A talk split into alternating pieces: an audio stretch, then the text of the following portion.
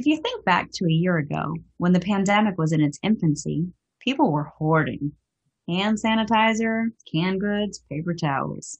And while that sort of evened out as the pandemic wore on. What did not go away was people's need for data. I recently read an article that said in the final quarter of 2020, the average American household had 10 connected devices devouring nearly 500 gigabytes of data, which was a noteworthy uptick from previous quarters. And my initial thought was, well, of course, everyone needs the internet. Everyone is working and schooling from home. But think about this. This was nine months into the pandemic. At that point, shouldn't we have been leveling off, if not decreasing, our data consumption? Why the increase? I think that what we are seeing manifested in and masquerading as data is our need for connection. On this episode of Think Significantly, we will be discussing the paradox of how we are more connected than ever thanks to technology, yet simultaneously more isolated from one another.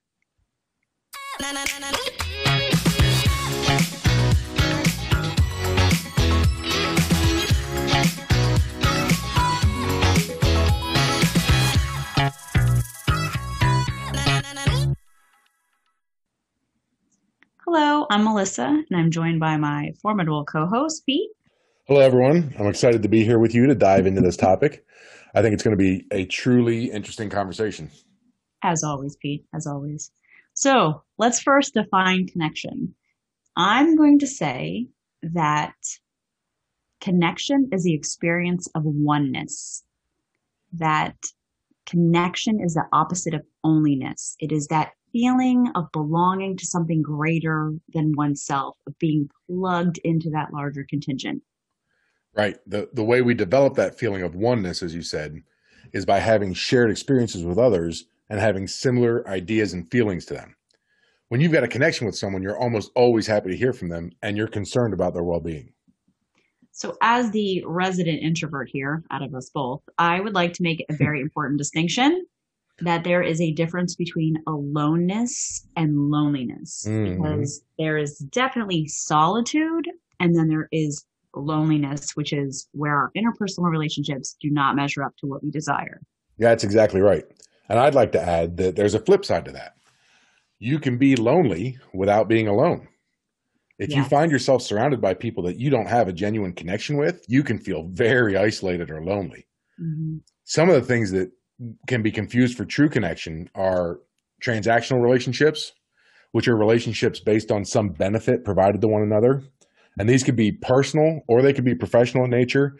But the defining trait is really that you're more interested in what the other person can do for you than you are in the person themselves. Oh, yes, the old parasite host. I'm familiar. Mm, yeah, exactly. One other thing, one other type of relationship that shouldn't be confused with connection is an online relationship, which is one where you meet someone online and communicate exclusively through type messaging. Mm-hmm. There are so many barriers to communication through technology that it's nearly impossible to achieve a genuine connection with someone without meeting them in person. Okay, so I feel like I want to challenge you on this because I don't know that I agree. If we are defining connection as a feeling of belonging to something greater than oneself, isn't it possible that I could find connection in, say, oh, a niche group that only meets online, but that I have a lot in common with? Mm. What about like a grief group or a sober living group or a mm-hmm. training mm-hmm. for a triathlon group? Can't that be connection? Okay, so I think what you're referring to is actually community instead of connection. Mm-hmm. Um, finding a group of like minded people is one of the best uses for the internet uh, and social media, in my opinion. And you can certainly find a community to be a part of, whether it's rock climbing or cryptozoology or whatever. But what we're talking about is connection, having a close relationship with another person. I feel seen when you mention rock climbing and cryptozoology. Thank you. and cryptozoology, I'm sure. Yeah, absolutely. I'm yeah, you've seen my board. I'm the admin on that one. Um, yes.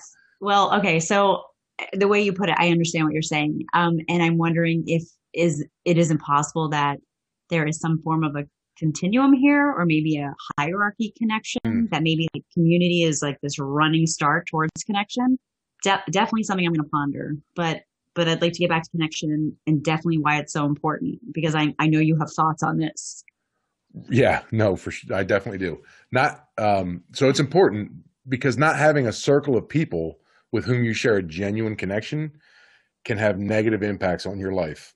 I believe that.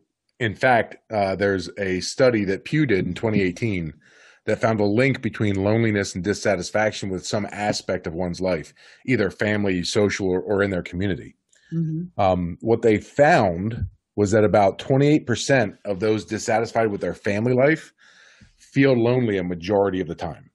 Now, this is compared with just 7% that said they felt lonely while being satisfied with their family. When they focus on the respondent's social life, the results showed that while only 5% of people who are happy felt lonely frequently, the number shoots up to a whopping 26% for those that feel like their social lives aren't satisfying. So, a full quarter of people that think that their social lives are lacking in some way mm-hmm. think that they are lonely most or all of the time. I find that interesting. I'm and I'm wondering, of course, is it dissatisfaction with particular areas of life that leads to feelings of loneliness, or is it loneliness that makes us dissatisfied yeah. with parts of life? Sure. Yeah. I've definitely been in that space where I'm just not feeling it, and then I'm just not feeling it, no matter if I'm out with people or, you know. Um, but I'm also thinking it could be something entirely else that's driving reported feelings of loneliness and isolation. There is always that omitted variable bias um, that that could be at work here. So, right, and I, and I don't think we're going to get to the bottom of that during this podcast. but what we do know is that connection is integral to the human conditions. We're we're built to be social. I am with you on that. We are absolutely social creatures for sure. Well, I'm I'm glad to hear that you agree because research also supports that. Studies show that loners die earlier and get sicker before dying. In mm-hmm. fact, Surgeon General Murthy stated that loneliness has such a significant impact on health that he feels there should be targeted campaigns similar to those used to combat smoking, obesity, AIDS, uh, or promoting immunizations and physical activity. I'm wondering what the print ad looks like that for that. How what does that campaign even look like? Get Don't a friend. I yeah. you know, like how do you encourage people to forge connections? Uh, I'm probably getting too in the weeds on this. I'm probably not going to be on their task force anytime soon, but I understand the gist. The Surgeon General is saying it is that big of a problem. totally. It absolutely is. Loneliness also correlates to increases in depression, dementia, and other mental health issues. And get ready to be amazed. Perceived chronic loneliness can actually weaken our immune systems. Essentially, feeling lonely causes stress and inflammation, which triggers our immune response and over time ends up weakening it to combating conventional disease and illnesses. So I just, it's not even that I have to be lonely, it's that I have to perceive that I'm lonely. Isn't that amazing? That, that really is amazing and, and almost disturbing. Yeah. Uh, yeah. Um, this, this actually reminds me of a book that I read not too long ago. Uh, I'm going to have to tip my hat to you because the book was entitled The Village Effect uh-huh. how face to face contact can make us healthier and happier. So, okay, okay, point for Pete saying you know, can't be online. I'll take it. Um, I'll take points wherever yeah. I can get them. But uh, the author, Susan Pinker, she said something that I ended up writing down an index card because I was like, whoa. Like you just have those moments where you're like, that really spoke to me. Mm-hmm. She said, if our big brains evolved to interact, loneliness would be an early warning system, a built in alarm that sent a biological signal to members who had somehow become separated from the group. Like this warning, warning, you know, to sort of like tie you back in. So sure. I thought that was interesting. And I also have to make the point here that I feel like we have sort of morphed loneliness with lack of connection. I mean, mm. we started off talking about lack of connection, and now we are like, that's loneliness. And we are starting to use these two things interchangeably. It, we, we're totally having this Lord of the Flies moment where Sam and Eric become Samneric, and you're like, who the hell is this? Uh, anyways, I digress. Uh, so, eh, my question to you if if this is so integral to us, why aren't we making this our business? Well, unfortunately, just as being social is part of the human experience, so is experiencing trauma. And trauma damages the psyche and prevents integration into a happy and healthy life. Okay, so you have to define trauma for me because I can't get NCIS and blunt trauma like out of my head here, and I that's probably not what you're talking about. No, not at all. Not at all. Not in this case. I mean, that's also trauma, but different. So, what we're talking about is anything that scares us and we can't get over that fear. That's when trauma is created. Mm-hmm. When we don't feel like we have the resources or abilities to cope with problems, we create adaptive behaviors to deny it or to avoid it. We don't get over the fear, we're merely stepping over it or, or stepping around it, as the case may be. Mm-hmm.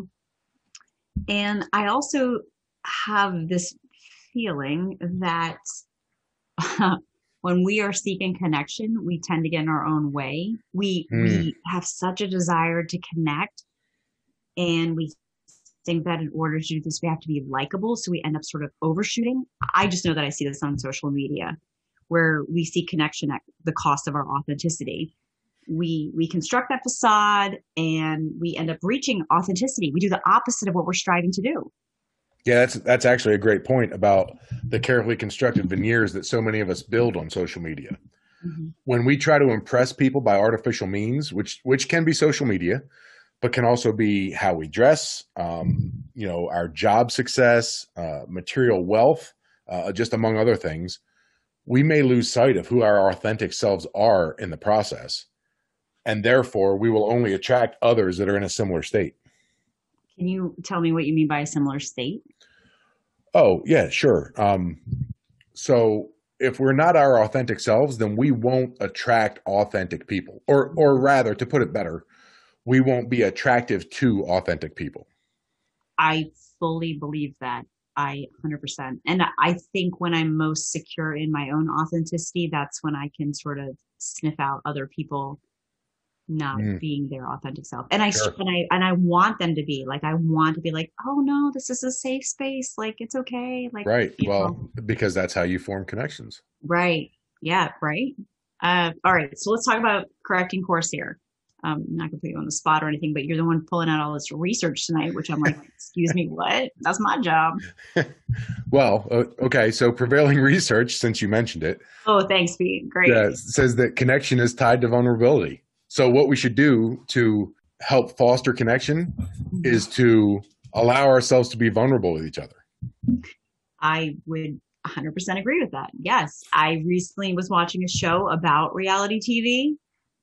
It, about it wasn't reality TV, it was about our love of and allure of reality TV. And it said that the reason why those shows are so popular in American culture is because people connect with vulnerability. And whereas I would love to believe that means that, you know, we're just seeking solidarity, not that we have a penchant for watching other people fail. Um, it all comes down to it's that idea of not being alone, right? We we just we we want to see ourselves in others. Yeah, absolutely. But but that means that we have to ensure that we make safe spaces where we can be vulnerable. Mm-hmm. And that's why I included online forums as being a challenging place to form connections earlier. The anonymity, asynchronicity, and invisibility of online communications lead to the loss of inhibitions for many people. And often that leads to online communications being toxic rather than inviting. I'm sorry. Anonymity, asynchronicity, invisibility. I feel like you've just given me characteristics of a modern day not so superhero here. But uh, all right. Well, okay, slap that on a coffee cup. Um, be, be, a big coffee cup. Right? Yeah. When, well, have you seen my coffee cup? Hello. uh, let, let's be clear here, though. I'm going to say, though, let, let's draw a distinction. A lack of inhibitions is not the same as being vulnerable because a lack of inhibitions probably signals you're using an alternate personality. Yes. Uh, you're using that persona that we use to sort of escape from our reality. Whereas vulnerability is putting our whole selves out there, like warts and all. And um, I, I know that you're going to get a chuckle when I say this because I tend to say, you know what this reminds me of? But Pete, this reminds me of the Zulu tribe. And of course, they're greeting of, go ahead, say it. Sawubona. Yes, that's right. Sawubona. And Sawubona literally means I see you, you're important to me, I value you. Because it is that way of making that other person visible and to accept them as they are. When someone puts themselves out there, we can acknowledge their vulnerability for sure. That's a that's a perfect segue because as a receiver, when someone is being vulnerable with us, we should stay away from responding in a way that prevents connection, such as, I don't know, giving advice. So mm-hmm. you tell me a story and I say, well, what you should do is. I have another one. What about when like people one up you? Like I explain my situation and you're like, oh, wait, that's nothing. Wait till you hear what happened to me. Right. That's an excellent example. Or, or possibly even storytelling where instead of really hearing what you're telling me, I'm going to come back with, well, that reminds me of the time that something similar happened to me. Mm-hmm. And these these examples all have the effect of turning the focus of the conversation back on us, mm-hmm. which prevents the other person from feeling like they've been seen. To use your example, hundred percent. I'm I'm I'm getting like a visual in my head that we have two parallel things going on here. So we have the leading with our most vulnerable selves. And then we have like the giving space for other people to be vulnerable. It's like a two track sort of system thing going on here. Yes yes. We've we've talked about being our authentic selves and now we're going to talk about being other focused mm-hmm. and and that is what we want to do is give more attention to what the other person is saying and what they're expressing through their their nonverbal cues mm-hmm. than we do to what we want to say next or how we're presenting ourselves. So mm-hmm. much of our communication is nonverbal, which is why face to face is the best way to make and build connections. Right. They say, I mean, I've heard it before. I don't know how true it is. I, I, think there are conflicting schools of thought on this, but I've heard upwards of 70% of communication is nonverbal. I, I just, I'm just going to have to put it out here. I love how you're holding fast to this face to face thing. Like you are dog on bone with this, but, but but anyways, you feel very strongly about this, and I, am starting to come around. I, you have well, a convert on your hands, okay? right, and I, so what I'm saying is that the easiest way to develop a connection with someone is face to face. Technology has its place in the process, for sure. We can we can hardly escape it in today's society. But ultimately, the value of face to face communication, and this includes using Zoom to have conversations or meetings, mm-hmm. can't be overstated. It's possible to form a connection with someone online, but it's incredibly difficult if your communication is exclusively online. Mm-hmm. I would agree with that. I have a I have a quick question, and okay. that is: Are we saying that Zoom is an adequate substitute for face to face? Or are you saying like in real life? Is I'm is, I'm mm-hmm. saying that it is preferable to text or messaging in that mm-hmm. you can see people's facial expressions and you can see if they're paying attention to you when they're talking sure. um, versus uh, versus you know text windows, which again gets us back into that uh, asynchronicity and invisibility. Sure. Yeah. And I mean, ultimately, that's going to lead us to helping connect authentically, right? We are authentic, we're other focused, and we express empathy with one another. This is the easiest when you can see the person you're talking to, right? So whether that's Zoom or whether that's face to face. Now, face to face is prefer- preferable, I think, because there are so many other nonverbal cues that you might not get on Zoom, but Zoom is better than nothing. I but agree you. Yeah, that's the. It's just easier when you can see the person you're talking to. You can see them paying attention to you. You can see their their reaction to things you tell them, whether sure. it's whether it's um, alarm or uh, or sympathy or whatever it is. That's that's how we take our cues from each other. Sure.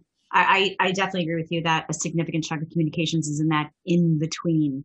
And it's it's not necessarily um, in what is said as much as it is in what is not said and mm-hmm. how things are said. Sure.